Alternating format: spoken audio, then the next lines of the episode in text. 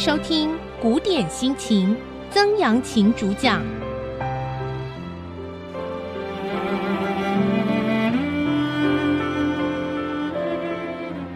欢迎您收听古典心情，我是曾阳晴啊。好的，这个礼拜呢，我们要继续跟大家来分享的呢，就是《拍案惊奇》的第九卷。我一直用秋千会哈，那简称呐哈，呃，因为。我们知道它的每一个卷的卷名哈，柠檬初哈，它都把它定得很长，大概都是十六个字哈，这个是比较少用的哈，因为我们知道中国的诗词哈，一般来讲都是单数字哈，五言七言这样，他故意用八言哈。好，那这个我们说到了哈，这个都是有元朝色彩的哈。说有个宣徽院啊，因为宣徽院使啊，他们家呢。每个月哈，常常好朋友哈，他们有三家好朋友，家人呐，或者是他们的下一辈呀哈，就会开 party 啊，花园 party 这样子哈。那刚好有一天，枢密院啊，枢密院其实就有点像我们今天的国防部，铜签呐里面的一个高阶的主管哈，类似国防部长，这个铁木而不花哈，这个名字我也不知道，这个名字让他听起来是。非常有蒙古那个时候的味道了哈，或者是女真族那种味道哈。那铁木儿不花就是花不花哈，就是那个不花哈。他的儿子叫拜柱啊，拜就是拜拜的拜，柱呢就是住哪里的住啊。刚好骑马经过，骑马经过听到里面有笑声嘛啊，大家都在开 party，一定是有很多的声音嘛。然后就哎骑着马，因为马的高度在人在骑在上面就比较高嘛，然后呢就想说哎有有有笑声就想看一下。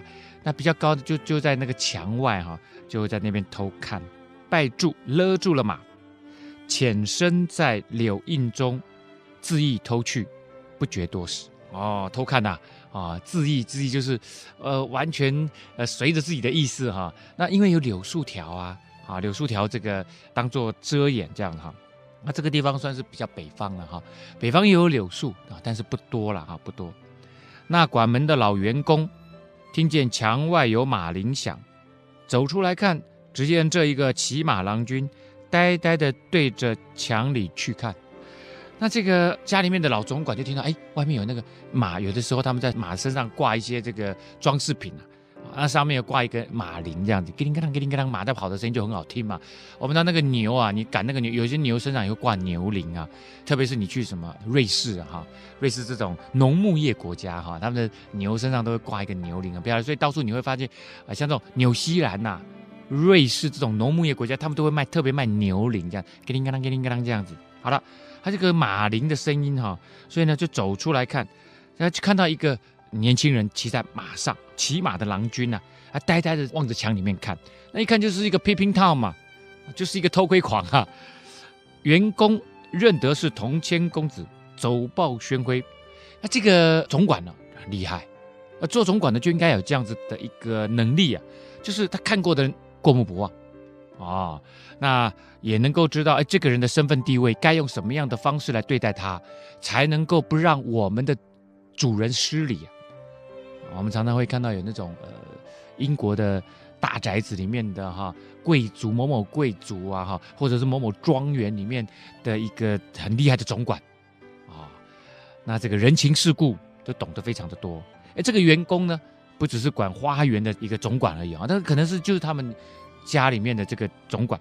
一看，哎，这个不就是我们那个国防部长的儿子吗？啊，这个公子啊。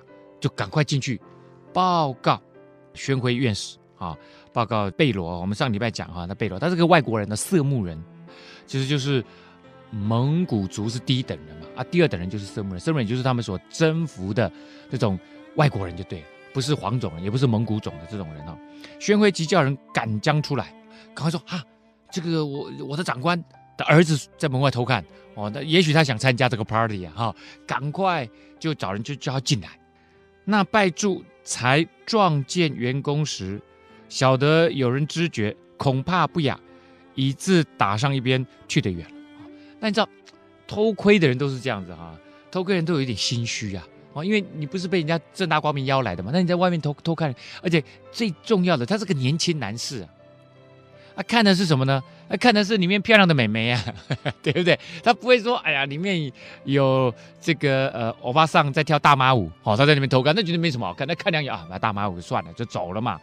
啊，里面看的是都是漂亮的美眉啊，辣妹呀、啊，哦，裙子穿的短短，在那边开舞会呀、啊，哦，当然这是我乱说的啦，啊、但是的确里面都是年轻漂亮的美眉哈、所以他才一看看的失神了嘛，啊，一定在那边瞄嘛，看看，哎呦，那个好漂亮，哇，那个也不错，哦，那个身材不错啊，一边看一边流口水啊，如果能够当我的女朋友多好，脑袋瓜里面在胡思乱想嘛，所以呢，被撞见了，心虚啊，就赶快怎么样，想要逃。所以呢，撞见员工时知道有人知道知道了，不好意思啊，恐怕不雅，这的确是个不雅的事情。所以呢，啪打了这个马抽上一边。那那个马哈是这样子，马通常从小训练，那个马鞭啊细细的，通常马看见马鞭，它就已经很警觉，你不用打它，它就很警觉了啊。因为小时候马是这种，如果是一匹好马啦，它是那种。尊严很高的马，马是那种很聪明的，所以你打它就像小朋友，你你如果老打它，它心里面也不不高兴。他自我要求很高的人哈，你再打他鞭子，他可能就会觉得受伤害很深，所以他们尽量都避免被打鞭子。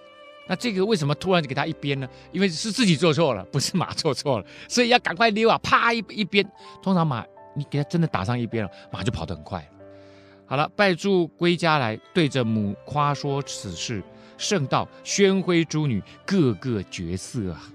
这个年轻人也很好玩。他一回家呢，就对着他的妈妈说：“哎呀妈，我今天哦经过那个宣徽院他们家外面外面看哦，哇哎，他们家刚好在开 party 耶！我我看到他们家里面好多哈哦，可可能是他们家的女孩啊，也可能是这个他们家亲戚的女孩，哇，都好漂亮呢！知道做妈妈的听到儿子在讲这些事情了，就知道儿子心里面在想什么了。儿子想结婚了嘛？”哦，儿子看上了，一定是看上里面一些漂亮的美眉，所以儿子才会津津乐道。不过你可以看得出来，啊，这个枢密院同签的儿子哈，这个拜柱跟他妈妈的关系还算是不错。一般来说哈，在中国古代的这种大家长族长制度里面哈，爸爸跟儿儿女的关系都不好，特别是这种官场的人，那天天在忙忙官场的事情就已经忙不过来，应酬啊哈，其实与儿女的关系有点疏离，他通常都要摆出一副非常威严的样子，啊，那跟儿女的关系通常是妈妈，啊，跟儿女之间会有很好的互动。好了，妈妈解意啊，母亲解意啊，便道就说了：“你我正是门当户对，只消浅眉求亲，自然应允，何必望空羡慕啊？孩子，我们家跟他们家，你我这个你呀、就是彼此的意思。”就是我们跟他们家彼此是门当户对啊，哦，一个是国防部长，一个可能是内政部长，我们这个是相同阶层的人啊，只需要浅眉求亲，这时候只需要怎么样？我们叫了媒人去提亲，一定 OK 的啦，何必望空羡慕啊？孩子啊，不要在那边空空的流口水啊，妈妈给你做主。啊、哦，我们过两天就就叫人去给他这个。以往是这样子哈，门当户对，实际上是真的很容易体现的哈。这在古代哈，我们知道在中国哈，能够自由恋爱，大致上就是其实我们看到的五四运动的前后，啊，那个前后才开始有人提倡，啊，那像梁启超他们早期呃提倡女学啊，女生应该入学啊。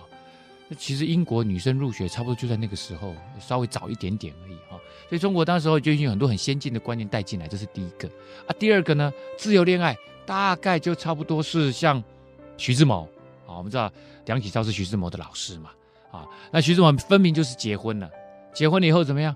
他想要自由恋爱，所以你就知道差不多都在一九二零年代那个前后哈，中国开始很多人就想要谈自由恋爱。啊那那时候，其实，在那个当下，还是很多都是有父母亲媒妁之言，慢慢慢慢慢，一直到今天，我们就觉得说，哎呦，自由恋爱是一件正常的事情，好像是青年男女正常的权利。可是，在这一百年前，这并不是啊，啊，甚至还不到一百年前，那大概是八十年前而已，啊，八九十年前，这个还不是啊，是大家争取来的。所以历史是在改变当中，所以在这之前，基本上都是。父母亲主张媒妁之言啊，媒妁人去说嘛啊，那一直到今天，其实很多回教地区啊，像呃我认识伊朗的啊、巴基斯坦的这些朋友们，他们都说他们到今天为止都还是媒妁之言。啊，那我认识的一个朋友，他是跟台湾人结婚的，他说我是因为离开了伊朗啊，还是做导游的，每天在外面跑，他才知道说，哎呦，自由恋爱其实是蛮好的。他是跟台湾的另外一个导游，哇，两个认识了啊，热恋了啊，没办法了啊，就跟家里报备啊，报备家里面也是闹家庭革命啊，啊，这个男士都已经三十岁了，三十几岁了啊，家里面还是本来希望他跟他表妹结婚啊，还是这种想法哦哈，所以自由恋爱并不是啊，在呃这个世界上是真的那么呃自然而然的理所当然的事情啊。那这个门当户对以前一一般来讲就是两个嘛，一个就是人才嘛。哎，我看你这个是个人才，我愿意把孩子嫁给你，女儿嫁给你啊。啊，第二个呢，就是家世嘛，啊，那家世跟通常跟阶级有关啊，阶级一样就门当户对嘛。哦，我们的是相同阶级，那门当户对有有些阶级一样，可是你已经没落了，可能对方也不同意啊，就希望对方能够哎都能够撑得起来。那这样门当，所以一般来讲门当户对，只要是父母亲主张的，对方看你也都还不错的，大大概就是八九不离十的啦。好八九，所以这个妈妈对自己的儿子也是怎么样，非常有把握，很有信心呐、我的儿子以我们的家世，我的儿子再去提亲没事儿，哈，一定一定搞定啊，是这个意思。这样，所以央个媒婆到宣辉家来说亲呢、宣辉笑道：“莫非是前日骑马看秋千的？吴正要择婿，叫他到吴家来看看。才莫若果好，便当许亲。”啊，那这个小说是这样子的哈。小说当然，你宣辉想说。莫非是前日骑马来看秋千？那怎么一下就知道了？因为我们知道当时的员工有没有，就是他家里面的总管呢、啊，有去跟他报马，所以这个小说写到现在就知道说，这个小说现在越来越精细了啊，他每一个细节会照顾到，而不会让人觉得漏洞百出啊。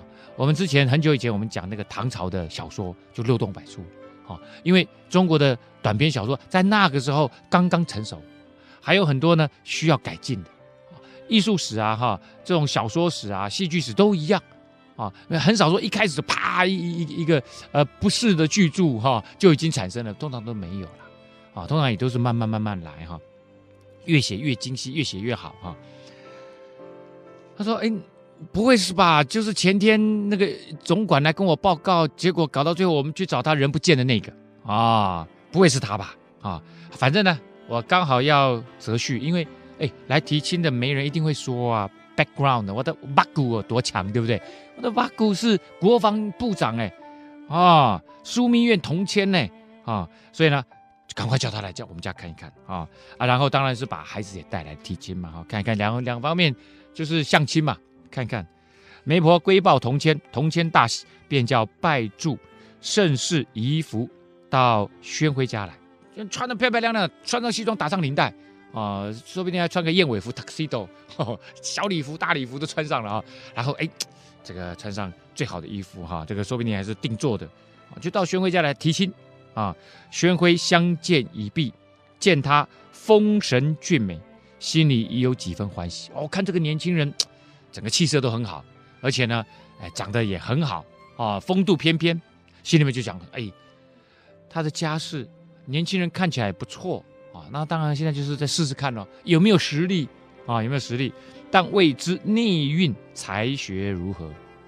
思量是他想说，哎，试试看他啊，是不是真的有料啊？要不然呢，嫁过去没有料，以后也不知道该自己怎么样往上进啊，不能吃坐三空啊！啊，爸爸很厉害，爸爸总有一天会走嘛！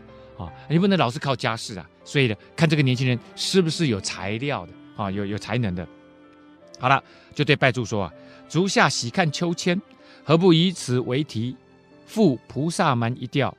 老夫要请教这个啊，我们叫元曲啊，啊啊，他们有曲牌名啊，他说你用菩萨蛮这个曲牌啊，来帮我们做个诗词吧，啊，就是这样子哈，做个小曲儿啊，是这个意思，因为那个词牌名或曲牌哈，他们有那个调子在那里啊，就有点像说。我我我我这个音乐不好了哈，哥哥爸爸真伟大，噔噔噔噔噔噔噔几个字，哥哥爸爸真伟大，七个字，哦没有没有，对七个字。啊，那你你这第一句你反正就是有七个字的，你就把它填进去就。啊，我我我举个例子，像他这首哈，他这前面七个字叫红绳画板揉移指，啊，他这个红绳画板揉一枝啊，大家懂吗？就把它填进去就对了。啊。好了，它就是有有空格，呃，七三八六啊，类似这样子啊，你就按着这个格子填进去就好了啊。那个平仄要合啊，因为中国的音调跟那个平仄是是有一定的 match 相合的地方。当然，你也可以走调变调啊，变调呢，当然你做这种变化，基本上啊是比较高层次的创作了哈，高层次的创作。红绳画板揉一指啊。他说：“那个秋千呢，是红色的绳子，画板呢，他做的那个板子，做的那个板子上面还有雕刻啊、哦，可能还有画画啊，意思是说这是高级的，这不是像我们一般平常在里面弄一个塑胶板子而已啊、哦，是很高级的。揉一指，揉一就那纤纤美，手很漂亮，因为他抓住什么？抓住红绳子嘛啊、东风燕子双双起，东风吹过来，为什么？因为荡的时候有风嘛，好像东风来了。燕子呢，就像。”燕子飞起来，啊，就是这个这个这个荡秋千的人好像飞起来了，所以这个都是双关语，啊，你也可以说是春天东风吹来了，燕子也飞起来了，你也可以说他在荡秋千的时候风有风，然后呢，荡秋千的人好像燕子一样飞了起来，啊啊，啊这个你你看看我我我觉得这个都有一点点已经太过分了啊，为什么呢？大家知道刚刚讲这个宣惠院士其实是个外国人，他是个色目人啊。有一点接近这个中亚欧洲的人，啊，跟中国人长得不一样。那这种这种人，他们来到了中国大都，他基本上都是有那种，你看看都是战功彪炳的，哦，都是属于军事人才。所以这种人呢，哪会去考这个东西？就是说你，你你年轻人，通常一要考就考武艺嘛，就看他怎么会去考这个这个文绉绉的东西。那这个就是小说另外一个不合理的地方。但是你就会看到写这个东西人，他的他的脑筋的思考其实就是这方面的。他是个文人。文人就会这样子去想象，哇，就是你看那个时候的这个元朝哈，里面的这些高阶的将官军官，哇，都会考这种，根本就不考这种东西。我我在想，那个说明都是大老粗啊啊！好，刚刚我们讲了，红绳画板揉一指，东风燕子双双起，夸俊要争高，更将群戏劳啊，夸胜，你看。荡秋千要越荡越高嘛，越荡越高，越荡，所以要夸胜，就比较嘛，就竞争嘛，夸俊哈，就是我荡的要比你帅气，就是这个意思哈。要争高，所以要荡的越来越高啊，更加群戏了。那你要荡的比别人高，因为这些都是侍女嘛，那侍女穿着裙子，那裙子就要绑紧啊，因为裙子乱飞啊，不太好嘛。因为以前不像我们现在有那个运动服嘛，哈，运动裤嘛，所以没有那么好的装备，那就只好把那个裙子哈，要想办法。以前的人一定有办法的了。啊，把它弄得更更更紧更牢哈。好，下下阙哈，牙床或困睡，或呢就是那个我和你的和啊，就是牙床，就是那个呃床上面有雕刻哈，啊睡在上面，整个人窝起来很困了，在那边睡觉。为什么？因为早上运动了嘛，啊中午运动了嘛，开了 party，顺便喝了一点小酒啊，大家这样子荡秋千荡得很累了。在休息，一任金钗坠啊，躺下去，因为真的很累了，都还没有把那个头发上面的金钗卸下来。一般来讲，睡觉前要把金钗卸下来，那睡到一半那个金钗掉下来刺到怎么办？啊，一任金钗坠，哎，这个睡觉可能翻身，金钗就掉下来。推枕起来迟，纱窗月上时，啊，这个醒过来。把枕头一推起来一看，啊，已经很深的夜了。纱窗月上时，纱窗外面月亮正好起来了。睡到深夜了，所以说不定是因为真的运动很累了，晚餐过后就怎么样，就睡着了。啊，就一直睡睡睡，你起来一看，夜正深。啊，那这个夜是，你你可以看都是它都是外在的这个景致。啊，早上很热闹，下阙呢？就是很孤单，然后深夜一个人的那种感觉，而这背后就有很深的空间，产生诗的意境啊，很多 poetic imagination 就会产生很多诗的那种想象。一个一个女子荡秋千啊，然后之后呢啊，大家都散了，酒去这个这个这个酒阑人散啊，然后晚上吃了晚饭啊，一个人就休息，一个人在那边睡觉。突然晚上醒过来，看到月上树梢，哦，那种感觉就整个很很厉害，就这是一首好词了哈。宣徽见他才思敏捷，韵句铿锵，心下大喜，吩咐安排盛席款待。啊，哎呦，这个女方的家长一看，哎呀，不得了了不得啊！哇，这个才思敏捷啊，真的很不错啊。可是以他们这个都是军方的人才。你再会作诗作词，应该是看他说哇，舞剑唰啦唰啦唰啦，像像项羽一样啊，这个武功甚强，应该才会高兴嘛。这就他就说他这个将长高兴，好了，我们就高兴吧。啊，宴席完毕，待拜祝以子侄之礼，送他侧首坐下，自己做了主席啊。那吃饭都到饭厅去啊，啊，啊吃完了饭呢又回来啊，这时候就把他看作是自己人呐、子侄辈呀。啊，啊以子侄之礼来接待他啊，就让他在侧首，就是通常家长啊做主位嘛，旁边就让他坐在旁边啊，自己做了主席啊。饮酒中间，宣徽想到就说了啊，刚刚这个宴席完备，意思说宴席准备的很好了啦，啊，就让他坐在自己的旁边哈。这个宣徽就在想，啊，世间咏秋千词虽是流利。然或者是那日看过秋千，必已有此题咏。今日偶合这题目的，他说：“哎呦，刚刚给他这个秋千哈，这个题目让他来写一首词哈，哎，马上就写出来。会不会是那一天他来我们家外面偷看的时候呢？脑袋瓜里面其实就已经做好了这首词哦。然后呢，偶然因为我刚好提这个东西呀、所以呢。”他就很快就写出来了，就好像呃曹植有没有七步成诗啊？那曹植七步成诗是因为那立刻就给他出题目哈、啊。那可是这个是他想说会不会是他老早就会的哦？那才华没那么高哦、中国人老是觉得机智很重要啊。这个题目一出，啪就出来了，这种厉害啊！不然如何特班来得快？要不然怎么会写这么快呢？真是个七步之才，曹植嘛，七步成诗嘛，也不过如此啊。待我再试他一试看啊。那我再给他出个题目啊。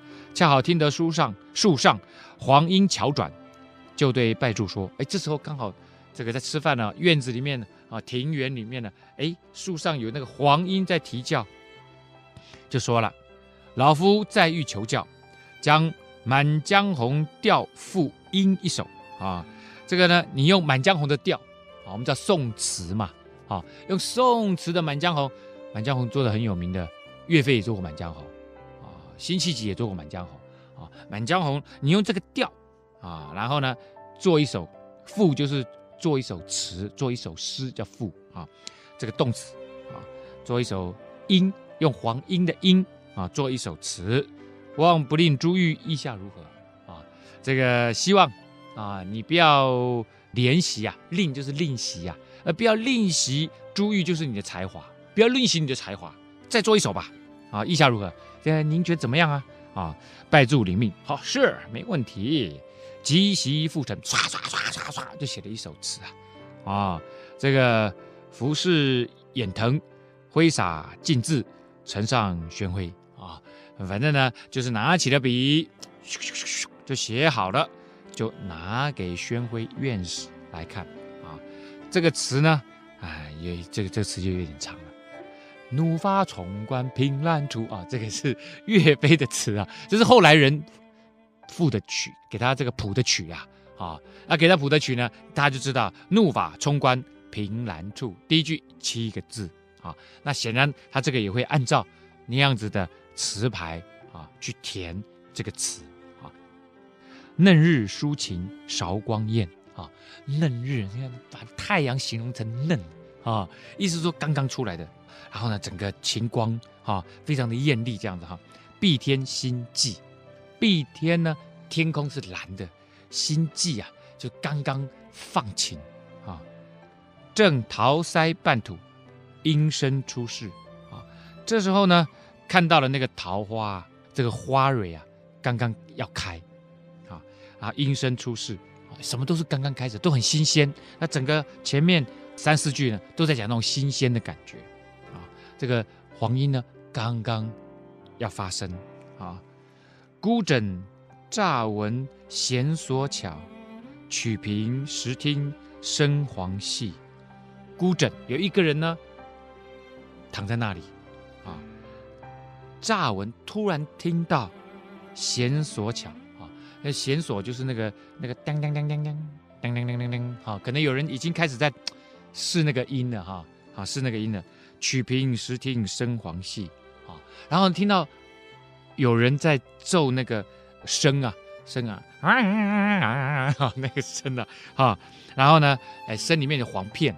细细的声音，就你会看到，可能是远方就传来那个音乐的声音，这样子哈。爱紧蛮柔舌韵东风，玉娇媚啊。那这时候呢，听到有人在唱歌哈，柔舌，那个舌头很软呐哈。那这个韵东风，好像跟着东风的这种一边来唱歌，然后他的娇媚哈，远远的呈现出来，这样子哈。幽梦醒。啊，闲愁拟，残信退，重门闭。幽梦醒，幽梦一个人啊睡了，就这样子。我不知道大家，特别是午睡醒过来那种感觉哈，昏昏沉沉的这样子醒过来，闲愁拟啊，一个人没什么事情干，没什么事情可以做，心里面就有一股那个愁绪就出来了啊。残兴退啊，这个杏花已经凋残了，已经都退了。重门闭，然后好几层的家门都关起来了，所以是在很深的庭院里面、深的房间里面，可能午睡醒过来，这个那种孤单的愁绪在那里。巧音芳韵十分流利，但是呢，却听到远远的那个音乐啊，哈，却是弹得非常的美好，啊，那十分流利，这个流利是流利再加美丽，啊，那种感觉。入柳穿花来又去，欲求好友真无计。望上林何日得双栖？心调替啊！入柳穿花来又去，指那个黄莺啊，飞来飞去，咻咻咻咻。入柳穿花，欲求好友真无计，想要求一个好友，就是那个刚刚讲到人很孤单嘛，在那边午睡，听到音乐，也可以想到是什么？是这个黄莺很孤单，所以他也想要找一个好朋友。望上林何日得双栖？上林苑呐、啊，主要是这样在讲什么？像那个。从这个汉朝开始，汉朝他们设猎的地方就叫上林苑，是皇帝的皇家这个园林呐、叫上林苑啊。好像这一只黄莺在上林苑这么大的地方飞来飞去，想要找一个好朋友，何日得双栖？找不是找随便的朋友啊，在找是找男朋友、女朋友啊。啊这个公鸟就在找什么？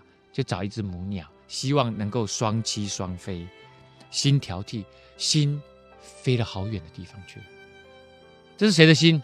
那指那个躺在深闺听到音乐的这个孤枕难眠的这个女子的心，可能是她的心，也可能是一个男子的心，反正都是想要求一个配偶的那个人的心啊，已经飞了思绪飞得很远很远了，因为那个音乐带来的啊，而且用这个人跟音乐来代表他的心在思念，有一个美女，有一个很好的。男子可以成为他们的另外一半，啊，也用什么？也用这个黄莺的声音，黄莺出世嘛，出题。然后呢，这个黄莺也在寻找朋友，都是用这种对照的哈。整个词的结构就是用这种双层的对照。宣徽看见词汉两公，心下已喜啊。词就是刚刚讲的这个词，汉呢就是他的书法啊。哇，这个两个都写得很好。心里很高兴，即读到末句，晓得是见景生情，暗藏着求婚之意。末句是什么？入柳穿花来又去，欲求好友真无计。想要找一个很好的朋友，这个朋友我刚刚讲了哈，特别是因为写的人是男士嘛，所以这个男士呢，他就在想说，哦，我要找一个女友啊。当我们今天讲女友，我要找一个什么未婚妻呀？哎呀，可是真无计，真的是没办法。啊，所以呢，小的是见景生情。哎呀，知道这个年轻人，所以宣徽院士知道这个年轻人想要什么，想要一个配偶。废话，今天来你们家不就是提亲吗？啊，但是问题是，他能够把它写进去，用黄莺这个题目把它整个写进去，厉害。为什么说是见景生情呢？因为他们吃饭的地方就在园林旁边，他们在家里面的这个很漂亮的园林旁边，所以呢，他刚刚宣徽院士出题目的时候是看到他们家的那个可能是桃树，可能是李树，上面有一只什么，一只黄莺。用这个题目啊，然后我们的男士呢来做这个词的时候，用这个《满江红》这个调子来做这个词的时候，也把这整个景写进去了。重要的是把他心情写出来，暗藏着求婚之意啊、不觉拍案大叫，啪就拍得很高兴的在拍案呢，拍案叫绝啊啊、就说好佳作，真无绪也，写得真好，可以当我的女婿了啊、可以当你的女婿哈。一方面是哎有才华。另外一方面呢，门当户对，你们家的这个家族地位这么高，又这么有钱，对不对？这种是双赢呐，啊，你两方面都都符合这个，这真的是乘龙快婿啊！啊，老夫第三夫人有个小女，名唤素歌失礼，这个名字我真的是不知道该如何说是好。速速度的速，哥哥哥妹妹那个哥速哥失礼。啊，失就是失去的失，礼呢，公礼的礼，啊，速哥失礼，不是说 I apologize 啊，我失礼失礼，不是那个失礼，哈，是这个失去了公理那个失礼，哈，很怪的名字吧，哈，这个名字就故意取的这样的，堪配君子啊，待老夫唤出相见则个，啊，哎呀，我觉得我的第三夫人哦，她有个女儿长得最漂亮，哦，是我这个掌上明珠的明珠啊，我觉得你们两个真的很相配，我叫她出来跟你见个面，啊，相亲相亲。看看你觉得如何啊？就传云板，请三夫人与小姐上堂啊！立刻就啪就下去就说：“快去叫三夫人跟小姐上堂啊！”当下拜祝拜见了岳母，又与小姐素歌诗礼相见了，正是秋千会里女伴中最绝色的，叫出来一看，噔噔噔噔噔噔。噔噔，没错，就是她哇！那一天在外面看了半天，看来看去，众美女当中就是看中了他，哦，那个最漂亮的啊、哦，心里面呢一直流口水的那个，那个素歌失礼，拜祝不敢十分抬头啊，年轻嘛，害臊嘛，可是心里面很爱，以致看得较切，这出来的时候就已经哎偷瞄了。哦，真的是不错不错了哦啊！不比前日墙外影响，心中喜乐不可名状啊！这个还不比前日啊！前日躲在秋千里面，这是偷看呢、啊，只能够远远的看到影子，远远的听到响声叫影响，哈、哦，远远的看那种感觉就不一样。现在近在眼前，心中真的很快乐哦！而且呢，这个已经是天鹅肉在嘴边的天鹅肉，我不是说我们男主角是。癞蛤蟆 哈，但是已经是天鹅肉了哈。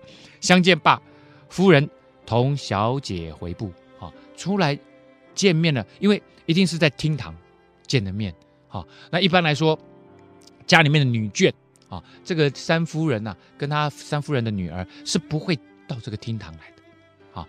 厅啊，我们登堂入室，后面就是内室啊。内室呢，就是眷属住的地方，一般来说他们都不出来的。不出来。那今天是因为有婚事要相亲，所以特别到这个地方来的。好，好，那我们看到男主角跟女主角总算见上了面了。啊，啊见上了面呢之后啊，会有什么样的发展呢？